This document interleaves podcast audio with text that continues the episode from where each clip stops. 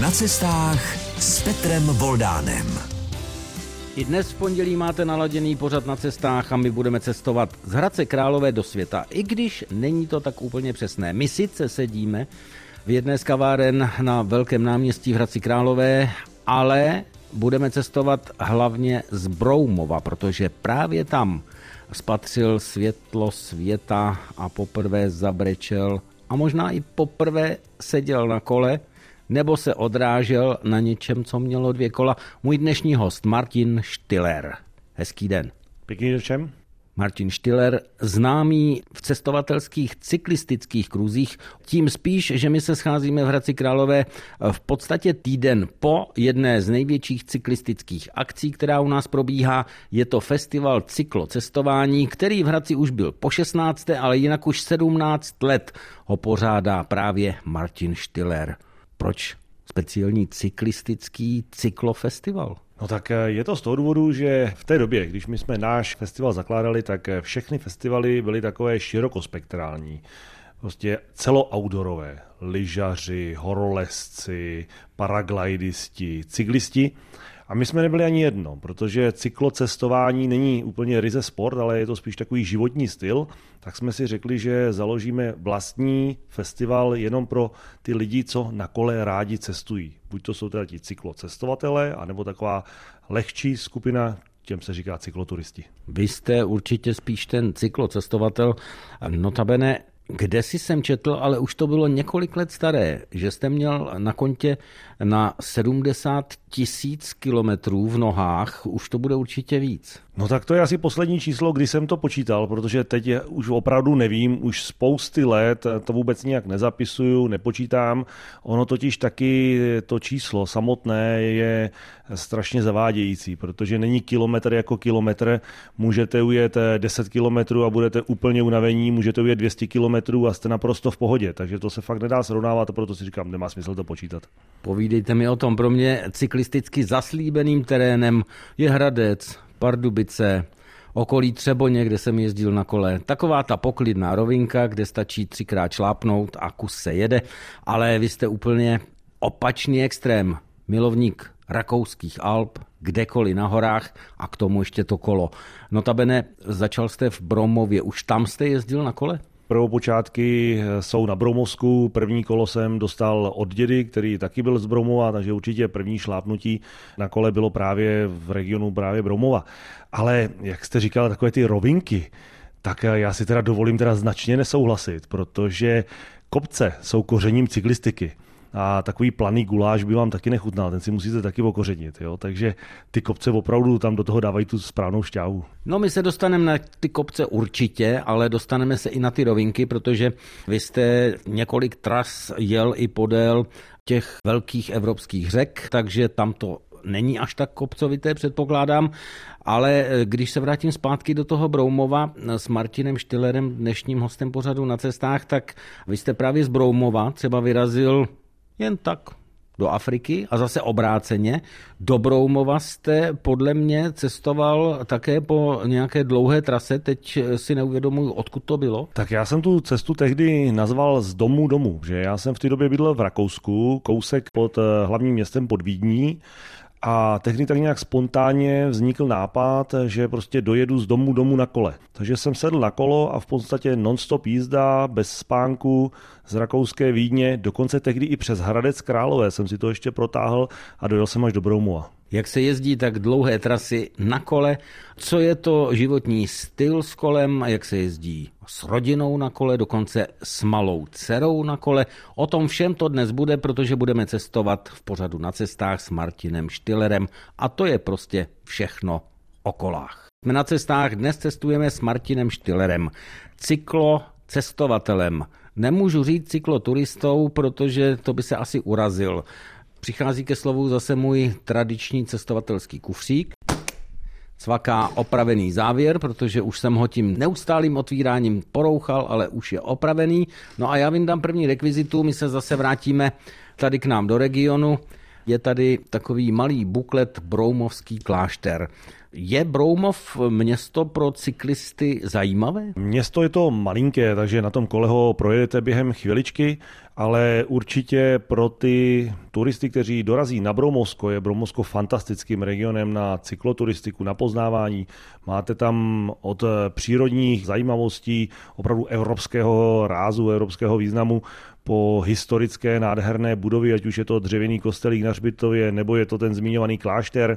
Takže Bromosko má jednoznačně co nabídnout bohužel pořád trošičku stojí možná v ústraní, možná špatný marketing cestovního ruchu, možná to celkově neumíme ukázat, určitě něco na tom bude, ale jednoznačně prostě kohokoliv jsem na Bromosko poslal, ať už z kamarádů různě po České republice, anebo i ze zahraničí mi přijeli francouzi, američani a podobně, tak prostě Bromoskem byli unešení, protože Bromosko je opravdu hodně pestré. Vy jste ale spoustu let žil v zahraničí, žil jste ve městě, které vám teď připomenu.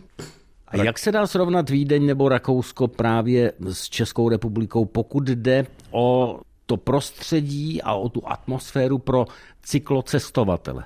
Velmi těžká otázka, protože není Rakousko jako Rakousko a není město jako samotná země, takže to je velký rozdíl. Ale když se mě takhle často lidi ptají, jaký je rozdíl mezi cyklostezkami v Rakousku a třeba v Česku, tak já na to mám jednoduchou odpověď. V Rakousku se cyklostezky staví a v Česku se pouze značí. Já tady ten váš citát mám poznamenaný, protože se mi hrozně líbí.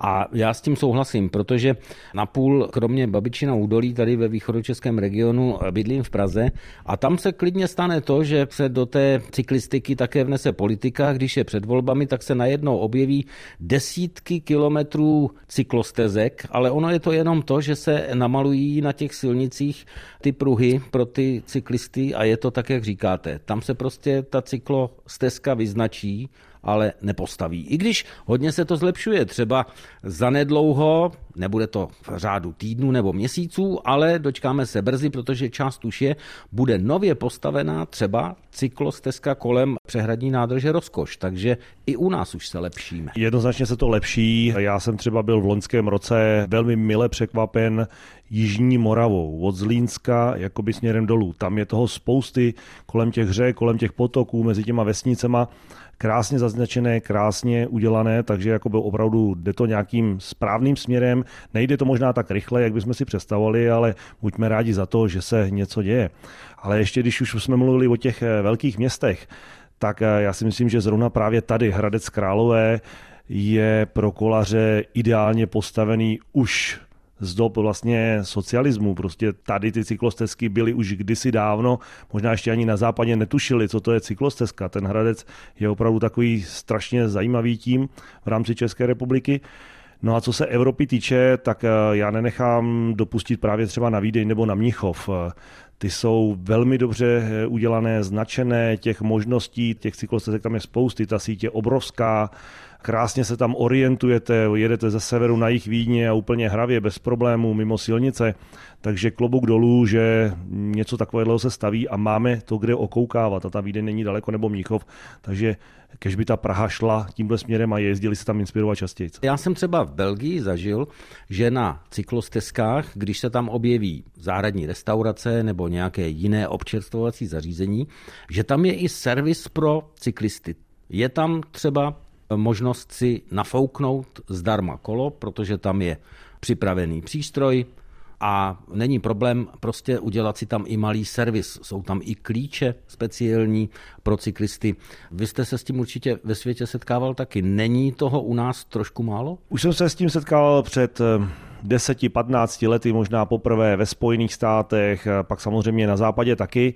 V Česku toho přibývá. I my na naší horské chatě na Prašivé máme taky takovýhle, my tomu říkáme bike point nebo service point, prostě dřevěná deska, na který jsou věšáčky a na tom je pověšeno x různých druhů nářadí, klíče, šroubováky, nítovačka na řetě, spumpička a podobně. A opravdu velmi jednoduše se to dá takhle vymyslet, zařídit za pár set korun a vypadá to pěkně a je to účelné. Co naopak, já tomu teda moc nefandím, jak různé firmy a organizace přes nějaké evropské dotace se snaží natlačit, vnutit doslova starostům a samozprávám takové ty velké železné sloupy, na kterých je solární panel a je tam dobíječka na mobil a stojí to třeba 100 tisíc, 150 tisíc. Za mě to jsou naprosto vyhozené peníze a v 90% to hyzdí tu krajinu, když tam stojí prostě veliký barevný železný sloup. Zase myslím si, že by se dalo udělat mnohem jednodušejc, levnic, jenže ti starostové, oni to dostávají skoro zadarmo, protože ta dotyce pokryje třeba 80-90% a ono se to strašně líbivě marketingově prodává, ale když se projdete po těch vesnicích po roce, po dvou, po třech, tak většina těch přístrojů prostě vůbec nefunguje, ta vůbec nemá peníze na to, aby to servisovala a udržovala, takže je to podle mě špatná cesta a dá se to opravdu vymyslet jednoduše tou dřevěnou deskou s pár nářadím a je to říká Martin Štiller, se kterým dnes v pořadu na cestách cestujeme na kole. Tenhle ten příklad s těmi dobíječkami a podobně mě přivádí k otázce, co říkáte na elektrokolo? Seděl jste na tom někdy nebo jezdíte někdy na elektrokole? Tak eh, určitě jsem na elektrokole seděl, protože eh, si říkám, že je potřeba všechno vyzkoušet, aby si na to udělal člověk nějaký vlastní názor. Já nejsem odpůrce elektrokol, Nejsem ani žádný zarytý fanda elektrokol a elektrokola nemám. Ale rozumím dvěma důvodům, proč si to lidi pořizují. Máte-li nějaký zdravotní problém, nějaký handicap, jako třeba náš kamarád, který nám s festivalem cyklocestování pomáhá, eh, velké zdravotní problémy, už by nemohl jezdit na kole, pořídil si elektrokolo a tomu umožnilo každý rok ujet 5000 kilometrů. Proč ne v takovémhle případě, když je člověk senior, starší nebo říkám nějaký ten zdravotní problém. Druhý důvod, co si myslím, že by se dalo říci pro elektrokolo ano, jakmile máte oběžděn z okruh kolem své domoviny, plus minus 50-70 kilometrů, tak vy už na tom dalším normálním kole dál nedojedete. To elektrokolo vám umožní dostat se 100 km od baráku, 150 km od baráku a okouknete si a prohlídnete si tu vzdálenější krajinu, kam byste na svém kole už nedojel, při stejné zátěži, při stejném výkonu, prostě na elektrokole ujedete 200-250 kg, když jste dobrý, na obyčejném byste dali 100 nebo 150, takže zamakáte si úplně stejně. Takže v těch eh, případech elektrokolo ano, co je ale šílené, když na cyklostezce někde třeba například mezi Ostravou a Frýdským místkem po rovině po řeky nebo mezi Pardubicem a Hradcem po rovině jede prostě rodina, s dětma, s teenagerama, jedou krokem a všichni jedou na elektrokolech. Tak to mi přijde teda už jako lehce, jak se říká, uvalené, naprosto zbytečné. Prostě tam není důvod ty elektrokola mít. Říká cyklocestovatel Martin Štiller, dnešní hospořadu na cestách. My si teď chvilku zahrajeme, ale já předznamenám, na co se budu chtít zeptat. Vy budete asi vědět, když zašustím igelitovým pitlíkem a přidám k tomu název země Rwanda. A už budete vědět, proč jsem tohle to udělal. Určitě hned vím. Takže pokud to chcete vědět, počkejte si u přijímačů, zůstaňte s námi a po písničce vám to Martin Štiller řekne. Jsme na cestách s Martinem Štillerem, cyklocestovatelem, no a já jsem nakousl Afriku, Rwandu a igelitový pitlík. Velké téma a možná to bude velké překvapení pro většinu z vás, posluchačů, svých přijímačů. Rwanda je jedna z mála zemí, kam nesmíte přijet s igelitovými pytlíkama.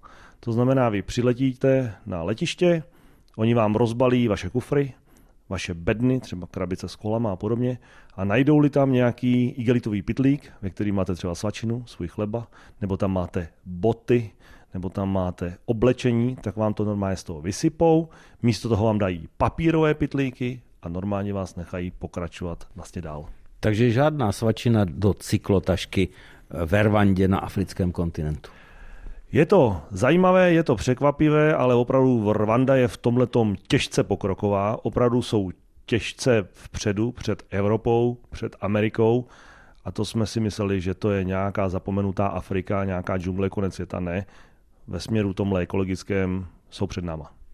A teď mi povězte, to určitě vrtá teď hlavou spoustě našich posluchačů pořadu na cestách. Jak se člověk dostane zrovna do Rwandy na kole, aby se projel touhletou africkou zemí? Tak ten nápad byl takový spontánní. Já jsem původně chtěl jet do Gambie protože jsem kdysi v rámci toho charitativního projektu Kola pro Afriku, jak se darují stará kola, posílají se do Afriky, tak jsem daroval kolo jedné holčičce do Gambie, tak jsem si po letech říkal, že bych se tam za ní jel podívat. No a pak jsem scháněl nějakého parťáka, k tomu nikoho jsem nemohl sehnat a pak se ozval jiný kamarád a říká, Marťas, hele, Gambie, to je taková placká rovina, tam není nic moc zajímavého, pojďme do Rwandy, tam jsou hory. A já říkám, a co jiného o tom ještě víme, o ty zemi? Jsme se na sebe podívali a zjistili jsme maximálně tu genocidu v 90. letech, že si pamatujeme a nic víc. A to možná bylo právě to hlavní, co nás tam nejvíc stáhlo, že tam nikdo moc nebyl, nikdo o tom nic neví. o čem ta země A přesně a podívat se, podívat se, o čem to je a zjistit. No a stálo to za to. No vy tvrdíte, že nejhezčí pohled na svět není ze sedla koně, ale ze sedla kola. Takže dokážu to pochopit, že jste si vybral tu Rwandu, další země, kam bych asi já a 99, možná 100% našich posluchačů, byť jsou to cyklisté, nevyrazili, je třeba Uganda. Když srovnáme tyhle ty dvě africké země, pokud jde o podmínky pro cyklistiku anebo o cyklistické zážitky? Je to hrozně složité srovnat, protože Uganda je mnohonásobně větší než Rwanda. Rwanda je opravdu maličká zemička, my jsme Rwandu projeli celou, ale Ugandy jenom malý kousíček. Takže nerad bych tady nějak paušalizoval a nějak srovnával. Zas takový znalec na Ugandu rozhodně nejsem. Ten region, který jsme projeli, byl naprosto srovnatelný s tou Rwandou. Prostě hory, kopce, jezera, příjemní lidi, zapomenuté vesničky. Ale rozdíly tam jednoznačně jsou. A to dva. Jeden je jazykový. V Ugandě se mluví anglicky, ve Rwandě francouzsky, ve Rwandě anglicky se moc nedomluvíte, to je jako velký problém, když tam chcete cestovat. Ale zásadní rozdíl je nepořádek. Rwanda je africké Švýcarsko. Tam je všechno čisté. Tam odpadky nenajdete. Tam byste je museli hledat. Když jsem se vrátil z Rwandy do Česka, tak jsem si připadal jak na smetišti. Opravdu jsem se styděl. V Česku Až odpad... tak ve srovnání s africkou zemí? Jednoznačně. Proto říkám, Rwanda je africké Švýcarsko, ještě čistější než Švýcarsko. Odpadky tam fakt nenajdete. Úplně jsme z toho byli unešení, strašně se nám to líbilo, až jsme se skoro za to Česko museli stydět. Za to, když jedete do Ugandy, nebo do jiné africké země, Kenia, Tanzánie a podobně, tak jste jak na smetišti. Jakoby, jo? To je zase mnohonásobně horší než to Česko. Ta Rwanda je prostě naprosto v tomhle jako unikátní. A teď jste asi odhalil to, proč jezdíte světem zrovna na kole. Právě proto, abyste poznal, jak se v těch zemích žije, jak ty země doopravdy vypadají, protože ne všechno se člověk doví z cestopisů, z televize a z různých dalších jiných zdrojů. No a na tom kole máte k té realitě těch zemí hodně blízko. Jednoznačně, protože když jedete autem, tak to strašně rychle polítnete. Když jedete veřejnou dopravou, to je samý. Nemůžete si zastavit, kde chcete, jak chcete. Navíc eh, z auta se nedostáváte moc do styku s těma místníma lidma, protože se na vás dívají na nějakého masňáka, západňáka, s nějakým takovým jako jiným pohledem, než když prostě si skrz tu jejich zemi to odedřete na tom kole, vyšlápnete si ty kopce, vytlačíte si to v tom bahně, v tom větru a tak. Vidí, že jste jako oni, obyčejný člověk, který šlape na kole, tak jak na tom kole tam prostě běžně zje oni, že oni nemají na auto. A v té chvíli jste jim blízko, povídáte si s nima, zjistíte spoustu věcí a o tom to cestování je. Není to jenom o tom fotit a dívat se na top turistických místech, na Niagarské vodopády nebo Viktoriny vodopády a podobně, ale prostě pro ty obyčejný zapadlý kouty, já to vždycky říkám, když pojedete do Prahy jako cizinec, uvidíte něco. Ale když zajedete na Broumovsko, na Královéhradecko, někde do zapadlé vesnice na Šumavě, tak teprve poznáte tu pravou zemi. Ta Praha není ta ještě pravá Ještě navíc země. na kole. A ještě na kole. To vám říká Martin Štiller, který je tak cyklisticky fanatický v úvozovkách, myslím to dobře, že když jeho žena s dcerou zatoužili podívat se k moři, tak on tam vyrazil na kole a ženy jeli autem. Bylo to tehdy na krk. Přesně tak, souhlasí. Mně se nechtělo tam jet autem, tak jsme si s kamarádem řekli, že prostě za holkama dojedeme na kolech a oni nás potom dodávkou, kterou měli sebou, vezmou zpátky, takže to bylo takové jako i ekonomicky, logisticky dobře vyřešený. A je to tak, co jsem někde vyčetl, že jste se tam pak zdrželi, když jste tam na těch kolech tu trasu, nevím, kolik to dalo tehdy kilometrů, ale stovky to jenom nebyly, tak že jste se tam ani moc dlouho neotáčeli a jeli jste zpátky? Pro vás to byla právě ta cesta na tom kole tam? Přesně tak, my jsme tam opravdu dojeli večer, jenom jsme přespali a ráno jsme zase odjížděli zpátky domů. Byl to v podstatě jenom cíl tam dojet, ale na rovinu říkám, že jet na kole k moři je super nápad, ale jakmile se k tomu moři přiblížíte, tak ta cykloturistika podél moře už eh, stojí, jak se říká, za starou bačkoru, protože všude strašných lidí, je tam teplo, všude je všechno soukromí, neodpočínete si tam nikde pořádně, spousta prachu, spousta autáků, takže posledních 40 kilometrů po ostrově Krk, to bylo nejhorších 40 kilometrů na všech těch stovkách, který jsme našlapali prostě předtím. A příště, když bych to měl absolvovat ještě jednou, tak prostě skončím někde ve chorvatském nitrozemí, třeba 50 km od pobřeží a tam se nechám vyzvednout. Jsme na cestách s Martinem Štilerem, cyklocestovatelem. Vy jste absolvovali třeba cestu severozápadem Ameriky, zhruba 2000 kilometrů se čtyřletou dcerou. To bylo v podstatě takové zaspomínání na tu první velkou cestu, co jsme jeli se ženou. To jsme ještě dcerku neměli, kdy jsme vlastně půl roku šlapali po jihozápadě Spojených států a ta Amerika nás tak strašně nadchla nejenom tou přírodou, tou velkolepostí věcí, jako jsou Yosemite, Grand Canyon, Bryce, Údolí smrti a podobně, ale i tou střícností těch obyvatel, těch Američanů, tou pohostinností. Já na to fakt nenechám dopustit. A my jsme říkali, do té Ameriky se prostě musíme podívat ještě jednou. Takže po pár letech, když se nám narodila dcerka, trošku vyrostla, jak se říkal, už měla čtyři roky, tak jsme pořídili cyklovozík, který jsme přidělali za moje kolo, do toho jsme posadili prostě dcerku s pár hračkama a vyrazili jsme na dvouměsíční cestu, tentokrát na severozápad Spojených států, to znamená do oblasti Seattle pod kanadským Vancouverem, takže pohybovali jsme se hlavně v tom státě Washington a Britská Kolumbie. Já jenom připomenu nebo přidám informaci, že to bylo v roce 2012, když se vám narodila dcerka Stella. Jméno pro mě sympatické, protože mám vnučku, ani ne roční, se stejným jménem Stella. Ta teda zatím jenom pídělkuje po čtyřech, zatím ani nechodí, ale ta vaše měla dokonce za kmotra cyklocestovatele Zvonili přitom zvonky a blikali blikačky? Tak takhle úplně ne, ale opravdu za Kmotra má dokonce můžem říct největšího cyklocestovatele světa, Tilmana Valtalera, který už má teďka je to asi 650 tisíc expedičních kilometrů. A to bylo takové náhodné, že my jsme tehdy pořádali festival cyklocestování ještě i v Brně a den před festivalem se akorát dcerka narodila v rakouské Vídni tehdy a já jsem říkal, tyhle Tilmané, to je prostě nějaký symbol, cyklocestování, dcerka, ty naše cesty, ty teďka tady jako nejslavnější cestovatel všech dob. Říkám, prosím tě, nejedem se za holkama podívat. Říká, jasně, jedem, v pohodě tak jsme prostě sedli do auta a zajeli jsme druhý den ráno prostě za holkama. jsem se lekl, že jste to zkusili na kole. to, na to nebyl čas, zajeli jsme do, prostě do porodnice, on si tam vzal do náručí a tak prostě spontánně, neplánovaně se stal takovým jejím jakoby symbolickým, byť ne oficiálním, ale prostě kmotrem. Natočilo se z toho i takové pěkné video, které jsme zároveň na festivalu tady v Hradci Králové prezentovali. Takže jo, tak prostě má to dané, má to už v podstatě zapsané v rodném listě, že musí být cyklocestovatelka. No ale malá Stelinka se začala s těmi koly vlastně kamarádit brzy, v necelém roku už podle mých informací seděla ve vozíku a byli jste na cyklostezkách a cyklotrasách kolem řeky In? Je přesně tak, my jsme to testili opravdu hnedka z kraje, měla nějakých 8 nebo 10 měsíců a jeli jsme ze Švýcarska od pramene řeky In podél jejího celého toku v podstatě až do delty a dále jsme pokračovali ještě směrem jakoby na Vídeň, takže strávili jsme na kole tehdy asi 10, možná 14 dní, spali jsme volně v přírodě, spali jsme ve stanu, že žádné hotely, žádné kempy, žádná teplá voda, prostě kde bylo místo, tak jsme si postavili stan a další rok znova a další rok znova a ono opravdu na tom nic není, jo? že spousta rodičů si to nedokáže představit a teď se začnou vymlouvat na ty děti strašně jo?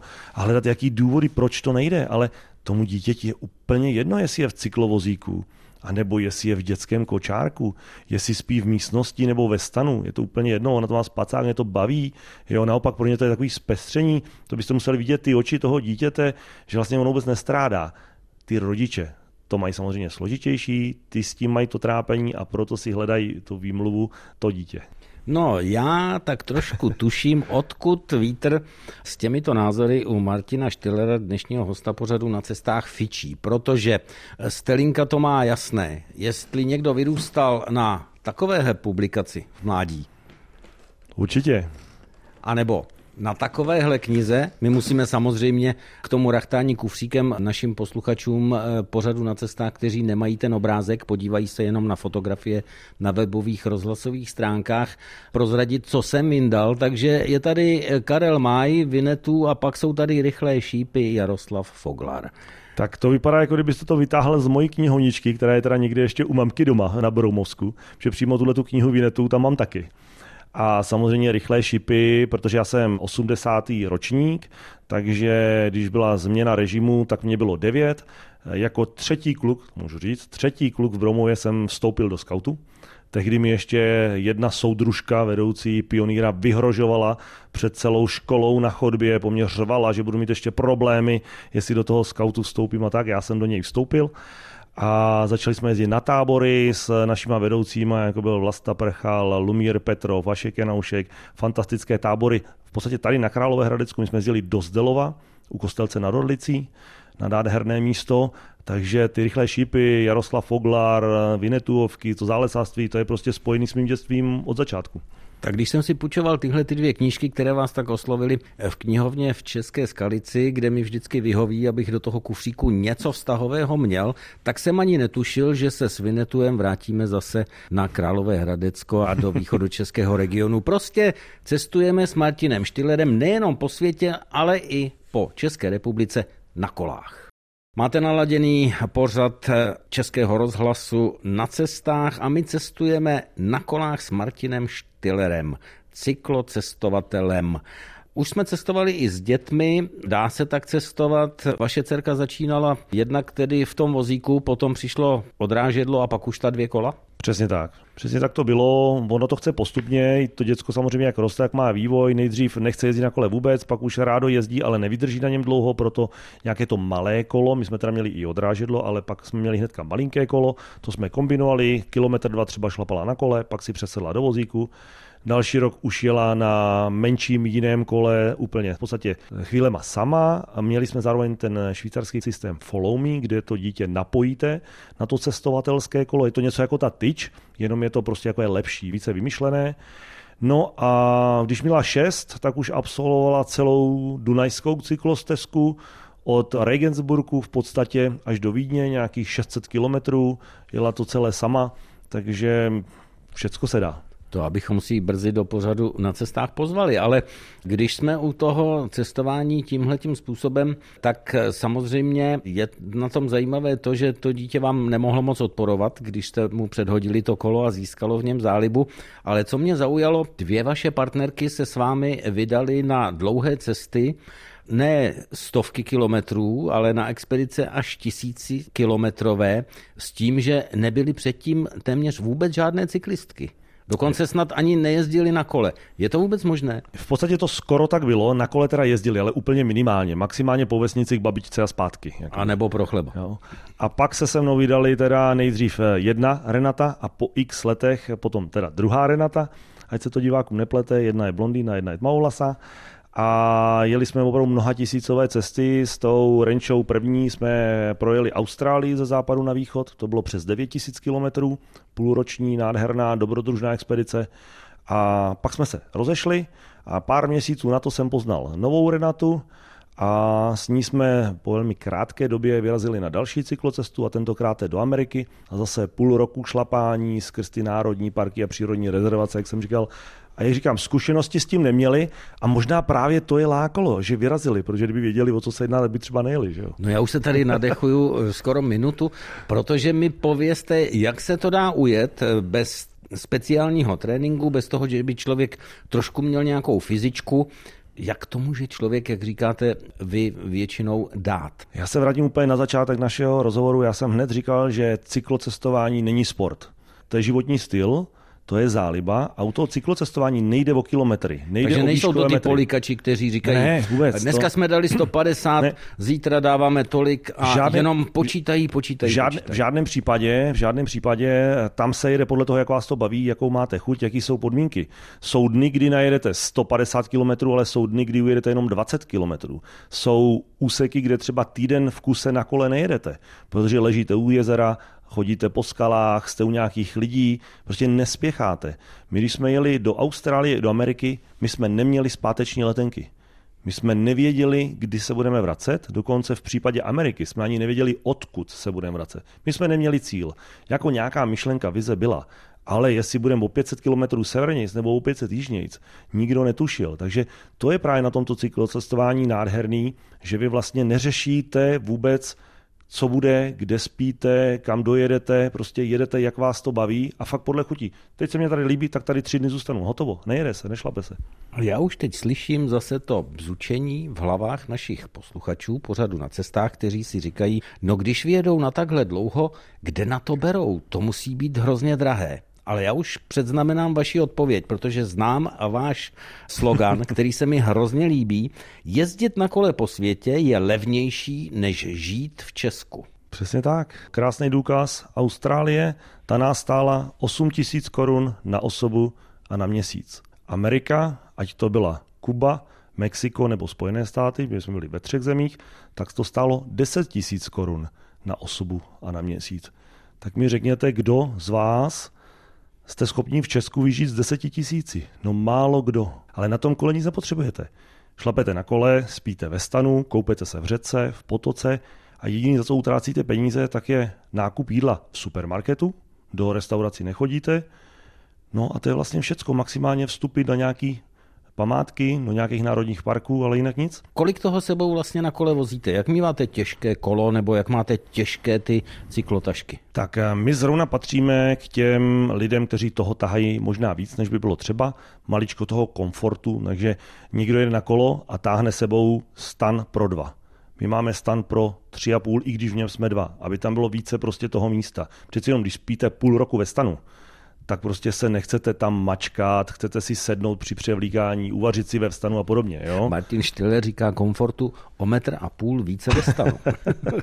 jo, takže, takže to je takhle. A co se ty váhy týče, tak to strašně záleží, do které destinace se chystáte. Když jsme projížděli třeba Austrálii, pouští na Labor Plain, což bylo 1200 km v podstatě bez civilizace, tak jsme museli tahat jídlo na celý tenhle ten úsek, což je 14 dní. Ale pouští říkáte, tak tam asi velkou roli hraje voda. Voda, přesně tak. Vodu jsme museli mít vždycky na dva, na tři dny, to znamenalo minimálně 20 litrů a to je 20 kilo.